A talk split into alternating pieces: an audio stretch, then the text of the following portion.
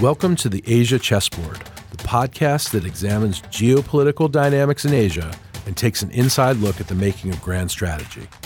I'm Andrew Schwartz at the Center for Strategic and International Studies. This week, Mike and Jude are joined by Paul Haenle, former White House China Director of the National Security Council staffs of Presidents George W. Bush and Barack Obama. He is currently the Maurice R. Greenberg Director's Chair of Carnegie China. They are also joined by Faryar Shirzad, former Deputy National Security Advisor for International Economic Affairs during the George W. Bush administration. He is currently the Chief Policy Officer of Coinbase. Welcome back to the Asia Chessboard. I'm Mike Green. I'm joined by my co-host Jude Blanchett and two distinguished policy practitioners. We're going to talk about the Bush administration's approach to China and Asia. This is the subject, or one of the chapters, in a new book from Brookings Institution Press called Handoff. And Handoff is a collection of memoranda that were prepared by the Bush administration in 2008 in the transition period to assist the incoming Obama administration with policy towards not just China, but the entire world. Every part of the NSC was organized to produce these memos, review them with Steve Hadley, the National Security Advisor, and get them ready for the incoming team. This does not always happen in transitions, as I know from my own time entering the Bush administration in 2001. But even more uniquely, Steve Hadley got these declassified. So Handoff is a collection of what were once classified memos to the incoming Obama administration on how to handle the world they would inherit. And the memos on China and Asia were a key part of that. We're joined now by two other veterans of the Bush administration. I was senior director for Asia. I had left before this handoff, so I wasn't there for that, but I did work on the book with Steve Hadley. Faryar Shirzad was the deputy national security advisor for International Economic Affairs. He reported both to Steve Hadley and to the National Economic Advisor to the president. He had multiple bosses in multiple parts of the world, but China and Asia occupied much of his time. He went on from the administration to Goldman Sachs and now is at Coinbase. And Paul Haenle, who served as Director for Asian Affairs covering China and the bilateral relationship. He'd worked that account in the Pentagon and in the US Army, and had served as Steve Hadley's assistant before moving to the Asia Directorate. Paul is now the director of Carnegie China, based in Singapore. So I'm going to turn the reins over to Jude, but I'm looking forward to it. I will be a subject or object of this inquisition, not the inquisitor. I'll let Jude do that. But in a program focused on strategy, this is an important discussion, because so much of our current approach to China is based on assumptions about what our approach was in the past. So to get the strategy right going forward, you really got to understand what worked, what didn't, what assumptions we had before. So over to you, Jude. Well, thanks, Mike, and thanks, Paul and Faryar, for joining us. This is I had a chance to read through much of the book over the past day or so and just reread your contribution to this before the podcast, and it really is just a fantastic document. And we're going to get into some of what Mike just mentioned, which is a reality check on what the actual state of the Bush administration's approach to China was. There's been some historical revisionism as of late, so I'd like to get into that. But if I could first ask just a level set question, and as you write in the postscript, really no relationship or few relationships have changed as significantly as the bilateral relationship between the U.S. and China since the end of the Bush administration and where we are today. I wonder if I could ask the three of you, looking at this in your own particular lens or vector,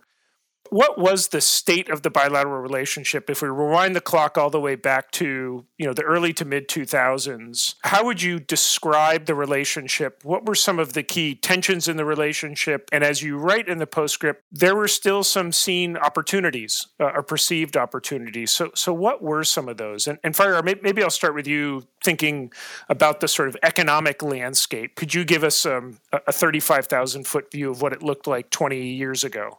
Yeah, no, I appreciate that, Jude, and I appreciate being a part of this. I think between Mike, Paul, and myself, the two of them are by far the bigger experts on the bilateral relationship and the evolution of China politically and as a global geopolitical force. So I came at it actually from a perspective that's probably different, but also useful for this discussion in the sense that I came at it as a veteran of international economic and trade policy, having been on the Hill as the International Trade Council, the Senate Finance Committee, having worked on a range of trade policy matters, including having a very significant role in the PNTR legislation that the Clinton administration was able to get through as a That was one of the conditions of China's accession to the WTO.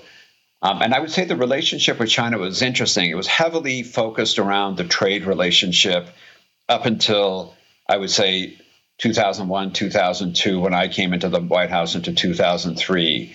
And so in a funny way, with China having entered the WTO through the work of largely the Clinton administration, but the formal accession having occurred in the Bush administration, the issue that we had in front of us in the Bush administration was very much how to take what was a trade relationship that had scale and was now largely governed by either domestic trade laws and WTO requirements, and bring along the rest of the economic relationship into a much more mature trajectory. And when I say that, a lot of people don't know what I mean. And so let me explain what I mean. You had a bilateral trading partner that whose economic model was heavily organized around export-led growth. So their domestic economic policy, their external economic policy, a lot of their global relations, as I could see it from as a trade and international economic guy, was organized around cementing access to international markets to, you know, be a continuing sort of point of output for their domestic economic model. And so it was a enormous focus that President Bush had us put on trying to get China to evolve its domestic economic policy from an export-led growth model to a domestic consumption-based economic model. And I won't go through all of that. We can go through that through the questions. But when you look at what that means, which means a lot of different reforms that have to occur within China to ultimately allow for the more efficient market-based allocation of goods, resources, and capital in the economy, it meant infinitely more than just the trade policy. And that's where I think a person like me coming into that relationship as a trade guy, struck by how immature many aspects of our bilateral engagement were with China and how much work we had in front of us. So maybe I'll stop there, and I'm happy to kind of elaborate on that. Yeah, great. We'll come back around to the economic relationship in a bit as we think about where the relationship was nearing the end of the Bush administration. Paul, I wonder if you can put your security defense hat on for a minute.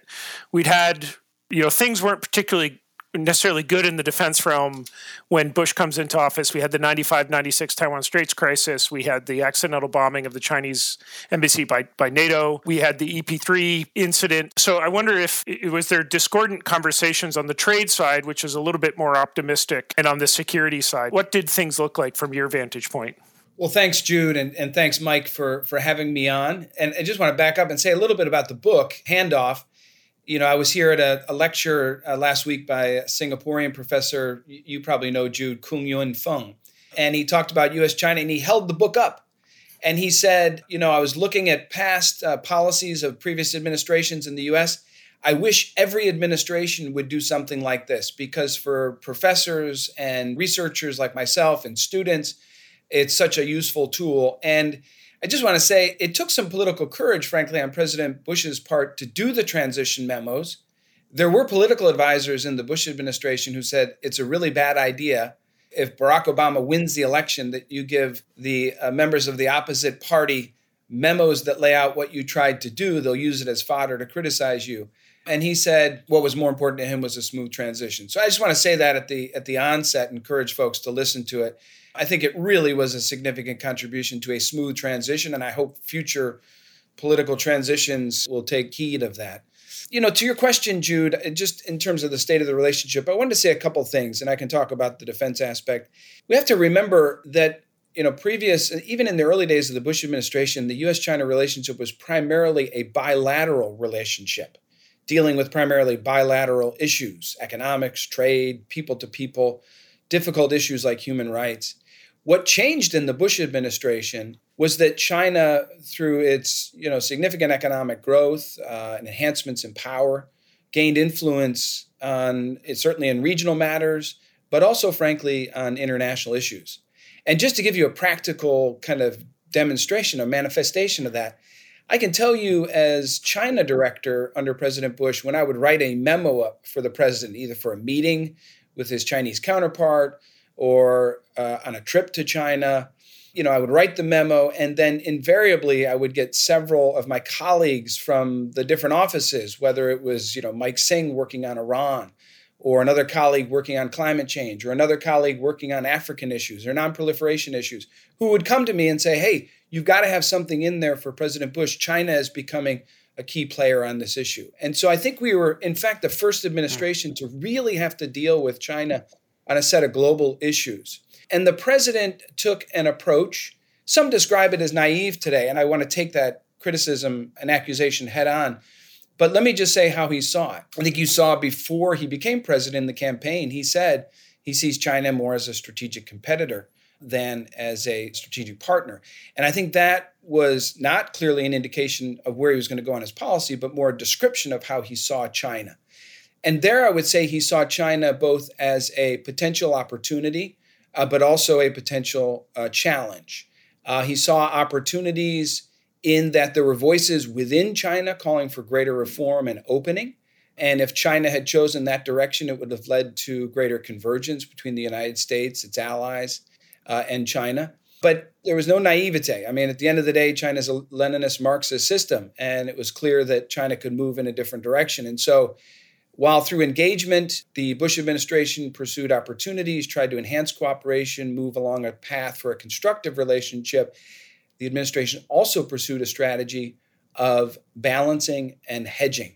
And there, I think, clearly, the point that you raised, there was also a recognition that watching Chinese military buildups in the region, that there was the potential really there for China to move along a path that was ultimately inimical to those, to our interests and those of our allies and partners. And I think today what you're seeing is the Biden administration is using many of the tools and policies that we put in place, whether that's our strengthened alliances with Japan, Australia, Korea, the Quad, which started in the Bush administration. And they're using the tools that were developed in the Bush administration in the event that China chose a different path. And unfortunately, that seems to be the direction that the current leadership in China has chosen. Mike, same question to you. State of the relationship. I know a lot happened over the Bush administration, so I don't mean to be, holding this in time, but just for those of us, just give us a sense of the zeitgeist on the bilateral relationship from your vantage point. Well, the first thing I would flag, and we have this in the book for context, China was the third largest economy in the world during the Bush administration. For most of the Bush administration, the PLA Navy was smaller than Japan's maritime self-defense force. It's now 4 or 5 times bigger, depending on how you count. So we were obviously dealing with a different China. The trajectory, of course, was towards growth and more power, but it was a different China than we see today. The other thing I think that was just stunningly different from late Obama, Trump, and certainly Biden administration experiences is that President Bush actually had a reasonably good relationship with Jiang Zemin and Hu Jintao. He was unable to get Jiang on the phone and famously had to call him 11 or 12 times after the EP3 incident. And I think learned from that or took from that the relationship is very underdeveloped, as Faryar said, institutionally and diplomatically, and a lot hangs on the leaders' relations. So he kind of, like his father, became the action officer for China in many ways. And, it was not a perfect relationship, but, President Bush could talk to Jiang and Hu about religious freedom, about human rights. He sent me to China in early 2005 with a letter for Hu, and Hu Jintao saw me personally for about 20 minutes and conveyed how much he wanted to work with President Bush. And I don't think it was a complete fake. I think there was a sense with Hu and Jiang that they did not want to challenge the U.S. That's very different with Xi Jinping, who clearly is signaling publicly and privately he is going to confront the United States and replace us. So very, very different dynamic. So there was some basis for talking things through, and we could talk about it, but on issues like North Korea, even on human rights, there were concessions that came out of this personal dialogue. That's gone now. I mean, Jiang, Hu were different. She makes almost no concessions. It's all, zero sum. And the last thing I'd say, though, is I was brought into the White House and met with President Bush, and he said to me in my first meeting with him, we're going to keep engaging China, but we don't know if it's going to work. And we're going to need our allies, and we're going to need new partners like India.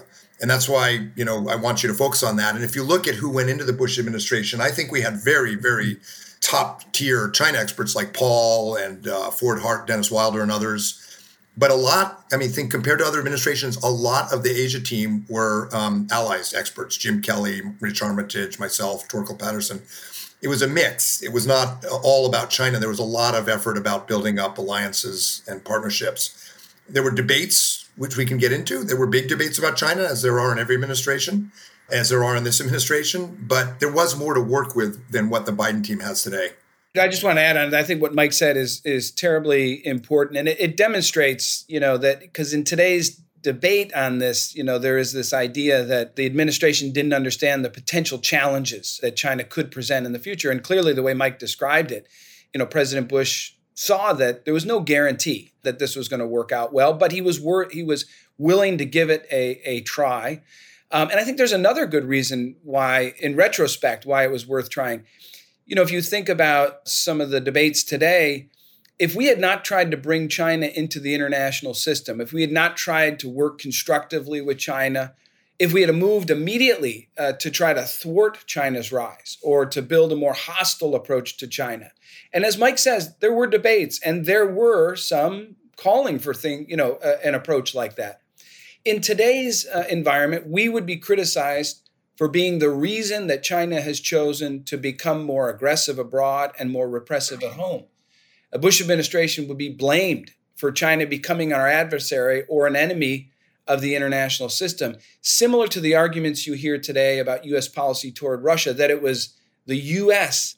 that somehow drove President Putin to invade Georgia and Ukraine because of our efforts to enhance NATO, enlarge in NATO and missile defense posture toward Russia, that we're somehow the reason that Russia is more aggressive. And I think you would hear those arguments today. But that's not what happened. I think the administration gave it a valiant effort to move along a more constructive path. Yeah, I'm not a guest on this podcast, but I'll just say on one quick point, I was living in China in the 2000s, and I have to say the most of the intellectual class, left or right, thought China was moving towards a more integrationist approach. And indeed, I wrote an entire book about a reactionary movement of ultra-conservatives in China who also thought the Communist Party was leading China in a more reformist, integrationist perspective, and then so created a counter-movement to try to rebalance against that. So when I hear the flat historical narrative that since, the Tang Dynasty, China was on a path to end up where it is today, I find that somewhat frustrating because there is a wide degree of agency and contingency that is at work in China's trajectory. So I wanted to move on to the economic relationship again, Faryar, but I wanted to ask one quick counterfactual to anyone who might have a thought on this, which is, you do often read that one of the great geopolitical shocks that fundamentally changed U.S. relationship with China was the global war on terror.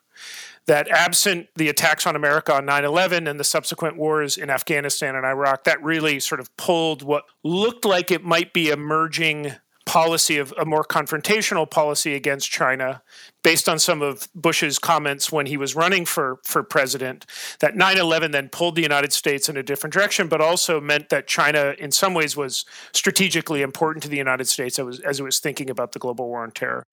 Two-parter. Number one, Mike, maybe I'll go to you first. Is that right that the global war on terror really did pull the Bush administration away from what might have been a more competitive approach? And I think the counterfactual is, what might the Bush administration's approach to China look like? How might it have evolved if we hadn't had the global war on terror sort of occupy significant bandwidth for the time that all three of you were in the White House? Well, I can tell you what seemed to us like on the inside. I don't think that 9/11 or the global war on terror changed U.S. policy towards China or settled the debates. I think EP3 did that, the EP3 incident. Coming into the administration, Secretary Rumsfeld and some had a view that we should be taking the kind of hard line on China we have today. Others at the State Department, I think the White House, thought we needed to pursue the policy we pursued, which was engaging but strengthening alliances and balancing. To me, it was EP3 that convinced President Bush of the path we had to take. I don't think anyone in the White House thought we, quote unquote, needed China for the global war on terror. What we needed for the global war on terror was a much broader set of relationships. And I can tell you, for example, in our negotiations with Beijing on North Korea and other tough issues, whatever you think of the global war on terror, the fact that the U.S. and its allies went into Afghanistan, went into Iraq, that visible demonstration of an American readiness to use force when we're hit, that had a massive and huge impact on the Chinese thinking about the wisdom of taking on the United States, in my view. And it was palpable in things like the six-party talks and bilateral negotiations. And I would also add that in the war on terror, and I've written about this, and I think the data is pretty strong, all of our key alliances in Asia got stronger. Public opinion got stronger, interoperability and capabilities got stronger. What the war on terror did, though, was reduce the bandwidth and the amount of attention the U.S. could spend on Asia and the amount of resources. That's for sure. But I don't think it's accurate to say that because of the war on terror, we decided we had to be nice on to China. I never, ever saw that argument in the administration. Paul? Yeah, I agree with Mike. And I think it's important to understand. You'll remember that President Bush went to Shanghai for APEC right after 9/11. And, you know, there's some speculation that there was great hope of more transformative kind of cooperation on counterterrorism or global terrorism with China. I don't think that was ever the case. I mean, President Bush, I think, was looking for a couple things. One, he did want, you know, to at least show the U.S. and China standing together, opposing global terrorism. I think he also wanted to just make sure shortly after 9/11 to let the world know that terrorists were not going to force the United States to hunker down into a cave and, you know, not continue to be leaders in the international community. President Bush wanted to travel, go to an important regional meeting, and show that the U.S. role was not going to change, was not going to be, you know, put in fear because of what had happened to it. And I think also, frankly, the Chinese leadership appreciated it, probably helped as well with the relationship, that despite the fact the United States had gone through this event, President Bush was willing to get on an airplane and come to China for the meeting. So I don't think it was to try to transform in some significant way our work with China on terrorism and opposing terrorism, but it was to stand strong with them, to show the U.S. is going to continue to play a global role and to get back out in the world shortly after the disaster. Faryar, to swing back over to economics for a minute, the Bush administration was really bookended by two pretty significant events in terms of the bilateral economic relationship. You know, one, we have the WTO accession in late 2001, and at the end of the Bush administration, towards the tail end, we have the global financial crisis. I wonder if you can give us a sense of, between those two bookends, what were some of the key debates and challenges for the administration in working with China? And also, you know, outside of the broad goal that you laid out in your initial remarks, what were some of the micro goals that the administration had in strengthening its relationship with China, or trying to blunt some of the negative effects of China's less integrationist behavior, to put it politely? Yeah, I mean, I'll say this in a way that could sound controversial, but I actually don't think there was much of a debate about what to do with China between those two bookends, in the sense that you had this enormously consequential decision by China to undertake the reforms necessary to become a member of the WTO and the multilateral trading system. And then that, in a significant way, transitioned China's trading model to one that, you know, again, operated under multilateral trading rules. But then what we had, once we came out of that accession process, was two very obvious work programs on the economic side. One is to ensure that they met their obligations, and that involved bilateral diplomacy, that involved the exercise of special trade mechanisms under the WTO, the use of dispute settlement under the WTO, and then the use of domestic measures, you know, safeguard measures, anti-dumping measures, and so on. And then on top of that, to augment that with additional trade obligations, sectoral agreements of the WTO, or on a plurilateral basis. So in a way, the trade trajectory was kind of obvious, the WTO being a gigantic foundation on which additional disciplines and enforcement and compliance kind of building on the trade pillar.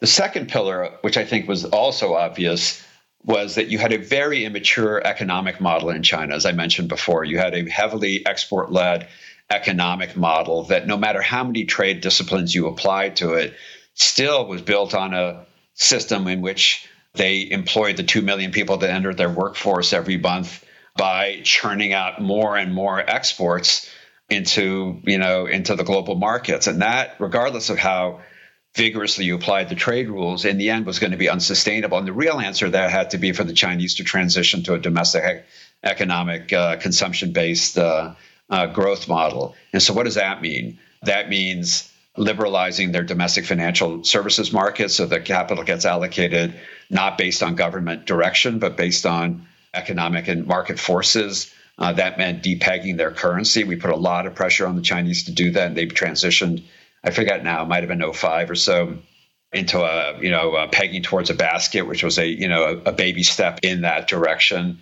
And it meant essentially a lot of bilateral diplomacy to get the Chinese to essentially do the things necessary to liberalize their economy so that it wasn't trade that ultimately drove their whole economic model and ultimately supported their political system. And that involved a lot of complicated things that didn't have a kind of headline value in the way that WTO accession did or one-off anti-dumping cases may have. It also involved something which was fascinating to me when I came into it, is which we discovered that President Bush spent a lot of time and energy cultivating a relationship with the Chinese leader. So when I was there, Hu Jintao and I guess it was Wen Jiabao. And then there were relationships that we had between our cabinet members and ministers in China. But the real decision makers in China were the vice premiers. And at that point, we had almost zero contact with them. Paul and Michael, correct me if I'm wrong, but there were no mill-to-mill engagements. I think the only vice premier we may have seen in the early years of the Bush administration was Wu Yi, who handled the trade portfolio, because she was sort of the officially designated person. So we spent a lot of time, I remember, at least on the economic side, in trying to trace who the real decision maker were. You know, the ministers in China were ultimately there to, you know, be the kind of the front people to deal with international government officials. But we were trying to develop relationships, not just between the president and the top leaders of the system, but at the vice premier level. And we set up a bunch of mechanisms, you know, the JCCT, and then later the Strategic Economic Dialogue and other things, to try to bring out more and more decision makers in their system so that we could have, you know, kind of a broad-based discussion that ultimately potentially catalyzed these changes that we were talking about. Now, those are two hard exercises, the trade thing and then the broader kind of economic reform project. But that was the period between those two bookends that you're talking about. Just quickly on that, I think overall I agree with Faryar. The economic and trade communication channels were much wider open. You know, the aperture was much wider and the relationships were much stronger. Hank Paulson, as Treasury Secretary, had worked very closely with Wang Qishan, who was a vice premier at the time, in his time at Goldman Sachs, knew him very, very well. And so, you know, there was a lot of traction, a lot of movement, a lot of issues being discussed in that channel. Faryar mentioned the military channel. There were dialogues. And, I traveled to China with the then chairman of the Joint Chiefs of Staff, Richard Myers, met with his counterpart. I traveled with the Undersecretary of Defense for Policy, Doug Feith, for the defense consultation talks. Those were always subject to, you know, the ups and downs of the political relationship. If we had sold weapons or authorized weapon sales to Taiwan, the Chinese would cancel those dialogues. So they were not mature. They were not often sustained. They were not as robust as what you saw, as Faryar's talking about, in the economic and trade and commercial channel that in the Bush administration. That's clear. That was driving a lot of some of the forward movement in the U.S.-China relationship. I want to clumsily pivot, Mike, to the issue of Taiwan, which posed a number of challenges to the Bush administration. To put it lightly, we had the administration of Chen Shui-bian, elected in 2000 and then reelected. We had a series of very dramatic and escalatory responses from Beijing. We had the 2005 anti-secession law. I wonder if you can put us in the room, and I'd like to hear from others as well, just put us in the room for some of the key challenges the administration faced in trying to maintain peace and stability, and really a unique period where we were also having to dual deter very forcefully with needing to send messages to the Chen administration, but then also needing to throw brushback pitches to Beijing. I'd like to hear just some of your thoughts on how the administration navigated those challenges. Yeah, it was a tough thing politically and in policy and in strategy. Again, for context, I think it's worth reminding people that in the early 2000s, the U.S. had a close to overwhelming preponderance of air and naval power in the Western Pacific. And the Chinese military strategy was primarily based on missile threats to Taiwan. Today, of course, that balance has shifted, and it's a much more contested environment. And the Chinese military strategy involves the entire first and second island chain in a sort of theater-wide campaign. So I mentioned that because the military risk was lower. There was more latitude. That was probably good because it was pretty tough, to be honest. President Bush came in. In fact, the whole administration came in, inclined to be much more supportive of Taiwan than the Clinton administration had been. The Clinton administration was pretty divided on Taiwan. And, you know, in April 2001, in a TV interview, President Bush was asked, what would you do if Taiwan was attacked? And he said we would, I think, Paul, he said we would rise up to help Taiwan. We would do what it took to defend Taiwan. Yeah. So, you know, something President Biden has, by the way, said 4 times recently. But it was a big deal for the president to say that. And afterwards, he turned to Steve Hadley, and Steve told me this on the record for my book, and said, did I just pull the Band-Aid off our Taiwan policy? And Steve said, yeah. And he said, well, good. We need the world to know where we stand on this. The problem was Chen Shui-bian. Chen was a, you know, democracy crusader, a zealot with, frankly, almost zero geopolitical radar at all. And he abused it. He abused the support. He pushed towards independence. We sent from Washington very senior emissaries quietly to tell him to knock it off. But the administration had some people with deep ties who were, you know, sending mixed signals. And I think it was around 2004 when I became senior director that Condi and Steve and the president said, all right, we need one voice. And we basically had a process to pull together all Taiwan policy out of the White House under the NSC, discipline the message, and I think got onto a better place. But it was rough there for a while, but primarily because Chen Shui-bian abused it. And it frankly, it was a symptom of the lack of dialogue we're able to have with the leaders of Taiwan. And we're in a much better place today with Tsai Ing-wen. I think the channels are very, very strong. She's very careful. She worked for Chen, of course, as the Mainland Affairs Council chair and premier. She saw what happened. So I think we're in a much better place today. And I think it's good the administration worked through it. It did not change our basic resolve under the Taiwan Relations Act, and didn't change our one China policy, managed to navigate those tough political, mostly Taipei-based political problems pretty well. But it was not easy, as Paul will recall. Yeah, you know, I was China director for 1 year during Chen Shui-bian's reign in power. And then the second year of my time as China director, it was Ma Ying-jeou. And the contrast is quite stark between those two periods of time. I agree with you 100%. I mean, it's, you know, we're fortunate to have Tsai Ing-wen. I think I think the Chinese have made a big mistake by not trying to engage her, you know, but back during that time when Chen Shui-bian, as you say, was really pushing the envelope, it reminds us that strategic ambiguity is not just important for our approach to the mainland when it comes to Taiwan. You also don't want to give a blank check to Taiwan because you don't know at the end of the day what future Taiwan leaders, what agendas they may have and whether or not those are in line with our own interests and the interests of peace and stability in the Taiwan Strait, which is our ultimate aim. But clearly, it was deemed by President Bush, fighting a war, I might add, in Afghanistan, also in Iraq, the idea that President Chen Shui-bian would put at risk a potential conflict in the Taiwan Strait was not something that was deemed in U.S. interest.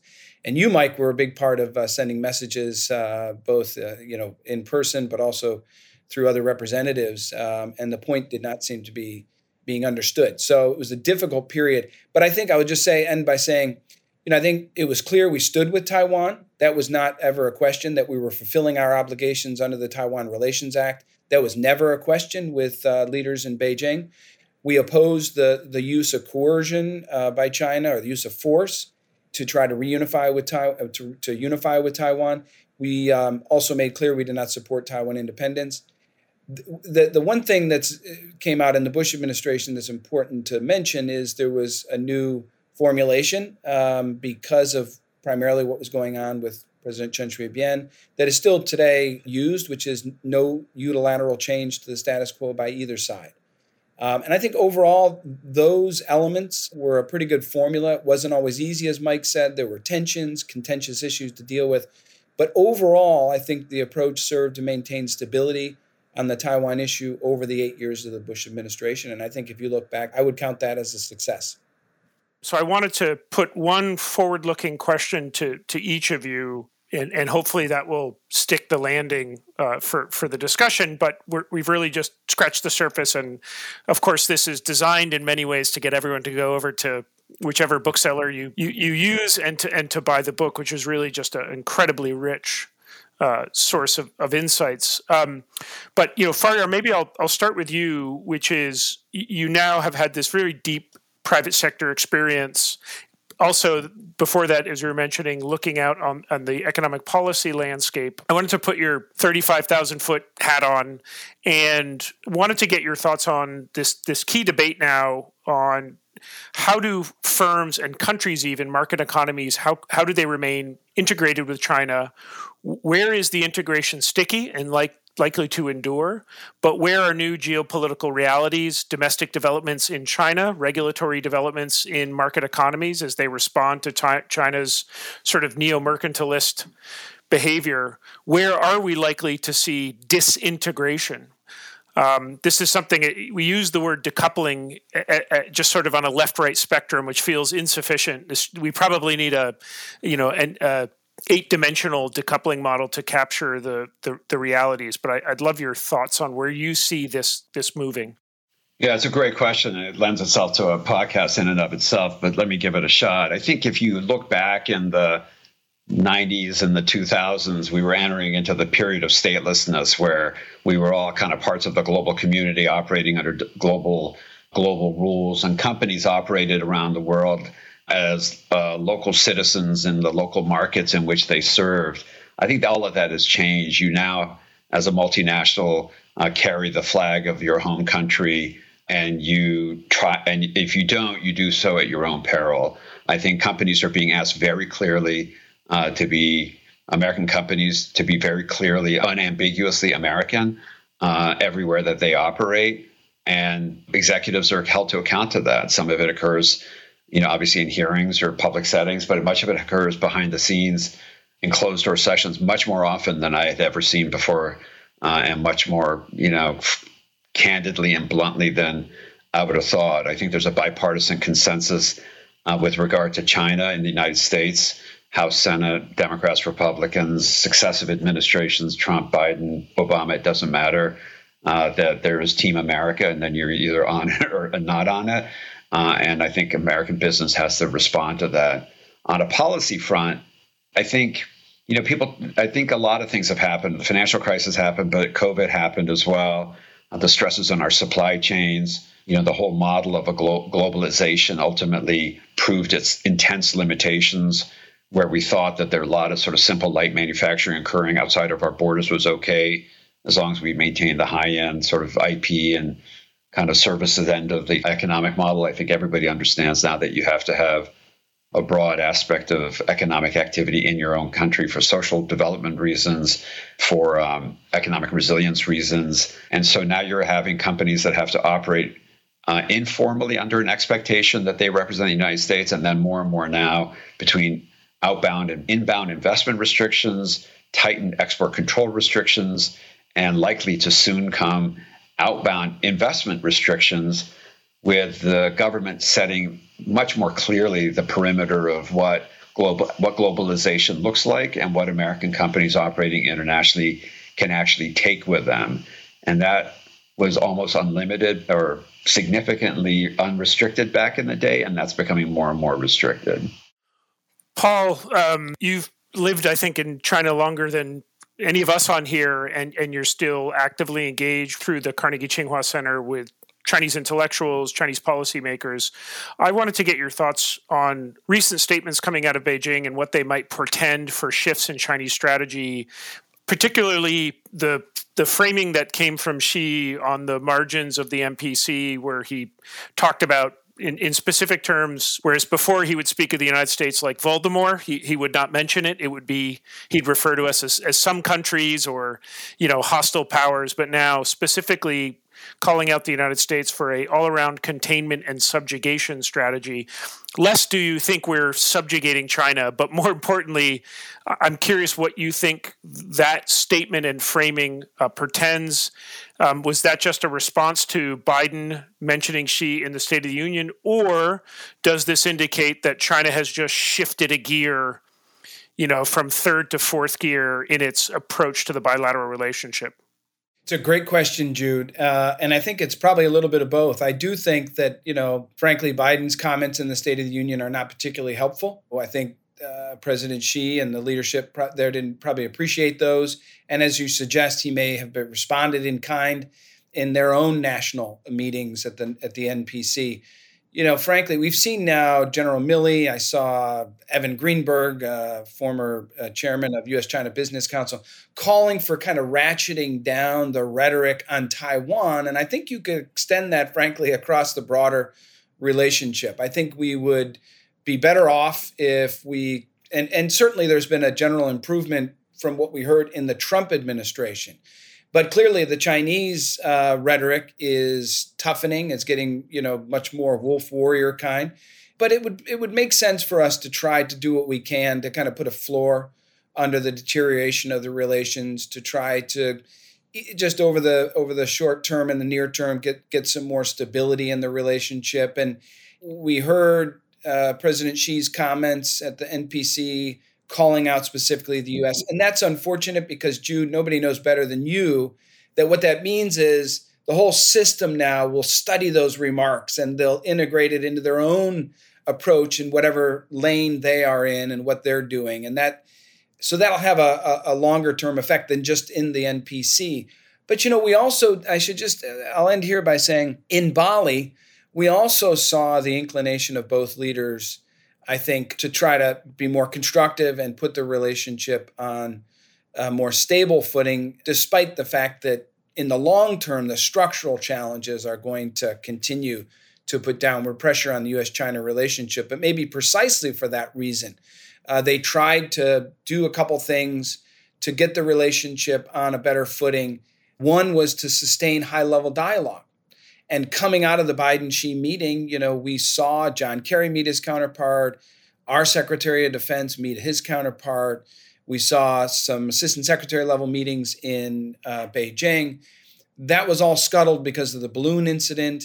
And I think that we ought to try to get that back on track if we can, because what you don't want is for this more competitive environment, the pushing back that both sides are doing on each other, to ultimately, you know, bleed over into conflict or greater confrontation. And so in the short term, I think we need to sort of try to ratchet down the rhetoric as much as we can. Over the long term, we're going to have to, there's no other possibility but to develop a set of principles and operating mechanisms that, despite the growing list of differences, can help the two sides manage the relationship so that, you know, again, we don't find ourselves in conflict, which was neither good for the United States, for China, or for the international community. Mike, final question to you, and I'll let you also give the final benediction and close us off. But one of the other framings that's coming from Beijing is they look at the totality of security architecture, that is legacy security architecture that the United States is helping to revive and give some new impetus to, along with other partners like the Quad, new security architecture like AUKUS, and they're painting this as sort of Asian NATO. Take aside the accuracy of that. I see no Article 5 commitment in AUKUS or the Quad. But just to this, I want to ask a specific point, which is something you and I and other conversations have had, and something you've been thinking about a lot, is shaping the environment around China. Thinking about this sort of patchwork or this weavework of security architecture that the United States, but also where you are in Australia, but other partners like Japan and increasingly others like the Republic of Korea, the Philippines. What does this lead to? What is this new status quo or equilibrium that we can create with this security architecture that can shape China? And in what ways do you see it helping to contribute to some sort of peaceful equilibrium? Going back to the book, I just reiterate one thing Paul said in the beginning, which is, you look at all the key pillars of the Trump and Biden approaches to shaping the environment. They're all things that were started, or almost all of them, not AUKUS, but almost all the rest were started in the Bush administration. And to give credit, a lot of it came out of the Pentagon in the Clinton administration, where some of us, Randy Shriver, myself, who went into senior jobs in the Bush administration, had worked for Kurt Campbell, who's now the Biden administration's senior Indo-Pacific coordinator. There's a lot of continuity from one administration to the next. But the Quad was formulated in 2004 and 2005 after the Boxing Day tsunami by the US, Japan, Australia, and India to provide public goods, humanitarian relief, and have these navies and governments work together to underscore resilience in the region. That was an innovation that, of course, we now see blossoming as the key part of President Biden's strategy in the region. The emphasis on Japan, the trilateral security relationship with both Australia, Japan, and Korea, Japan, and ourselves, and India, perhaps most important of all. The India relationship was stalled. There was no strategic dimension to it at all until some of our colleagues in the Bush administration, like Ken Juster and Steve Hadley, worked through the painstaking issues of peaceful nuclear cooperation, space, all these things that had been obstacles to a fuller strategic relationship with India. All that is now bearing fruit, and I think has very broad bipartisan support, not only in the U.S., but in all these countries. You look at Australia, where you went from a coalition on the right to a Labour government bashing the hell out of each other, but not on the alliance, not on the Quad, not on Japan, and not on AUKUS. So there's a bipartisanship to this that's in the U.S. Congress, in the think tank community, broadly speaking, and in many of our allies. It's not going to be as easy as NATO because these are still bilateral relationships. And the multilateral ones like the Quad, plurilateral, like the Quad or AUKUS, don't have Article 5 collective security arrangements. So as we deepen our bilateral security cooperation and network our alliances, the role that allies will play in a contingency is undetermined, frankly. We sort of know in a Taiwan contingency what Japan and probably Australia would do, but there's a lot of gray area. And this is going to take some real finesse by military planners, by diplomats here and with our allies. But the other thing is we now rely more on our allies to shape the environment than we did during the Bush administration. That's a big difference. The relative balance of power has shifted in ways where we need Australia, Japan, Korea, and India, and the Philippines for geography, for military firepower, for diplomatic influence. And you can see that in the Biden administration's Indo-Pacific strategy. It mentions allies 33 times. But the business of listening to allies and adjusting, we have a little bit of work to do on the U.S. side. And probably more than anywhere, that's in the area of economic statecraft, which we've talked about again and again. I think what you asked earlier, did the war on terror sort of change the U.S. approach or change U.S.-China relations? I think what really did it was a global financial crisis, which completely changed, Xi Jinping and Chinese assumptions about trajectory of global power. And it didn't break American support for alliances, which is very strong, but it did kind of break American support for the existing trade and economic statecraft. And no one's had the political courage to put that back together. And you can't shape the environment unless you've got an economic component to it. And as we've discussed, all of us, IPEF, the Indo-Pacific Economic Framework, isn't enough. So that part, I think, you can't go back to what we had in our memos. You can't go back to the economic policy Faryar put forward. It's not going to happen, but we've got to rebuild an economic dimension to shaping the environment because IPEF is a start, but I think it's pretty thin. Well, I want to thank all three of you for coming on tonight. And again, this would make another plug for everyone to go purchase the book, which we've just talked about China, but there's chapters on the Middle East, there's chapters on North Korea, there's chapters on Russia.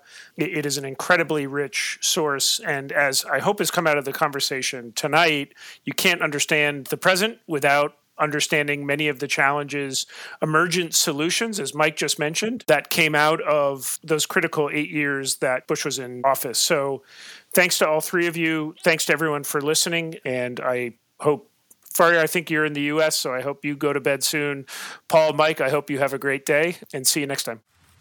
For more on strategy and the Asia program's work, visit the CSIS website at csis.org and click on the Asia program page. And for more on the U.S. Studies Center in Sydney, please visit ussc.edu.au.